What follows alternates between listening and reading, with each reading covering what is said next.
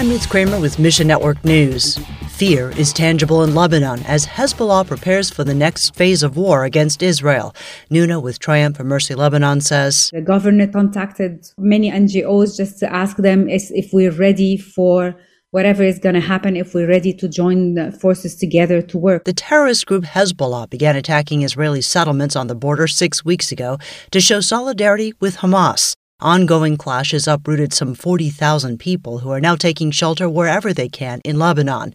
TM Lebanon's preparing emergency supplies, food aid, and we're training the team about spiritual first aid. When tragedy happens, uh, most of people would say, Where's God? Or why did God allow this? If we're not ready to be there, then these questions will go unanswered. And do you have a plan for Giving Tuesday today?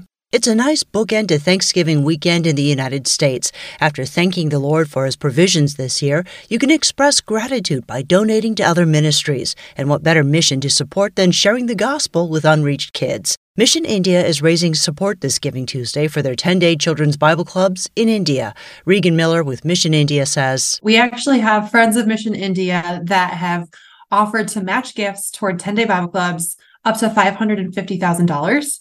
And $1 normally reaches one child with the gospel through this program, which is already incredible. But with the match, $1 is doubled to reach two children. Mission Network News is service of One Way Ministries. This month, Sat7, a Christian satellite television ministry to the Middle East North Africa, offers a free sample of Dr. Terry Ascott's memoir, Dare to Believe Stories of Faith from the Middle East. Learn about the birth and growth of a ministry that now broadcasts the hope of Christ to millions in Arabic, Turkish, and Farsi. Get yours when you click on the banner ad at missionnews.org. I'm Ruth Kramer.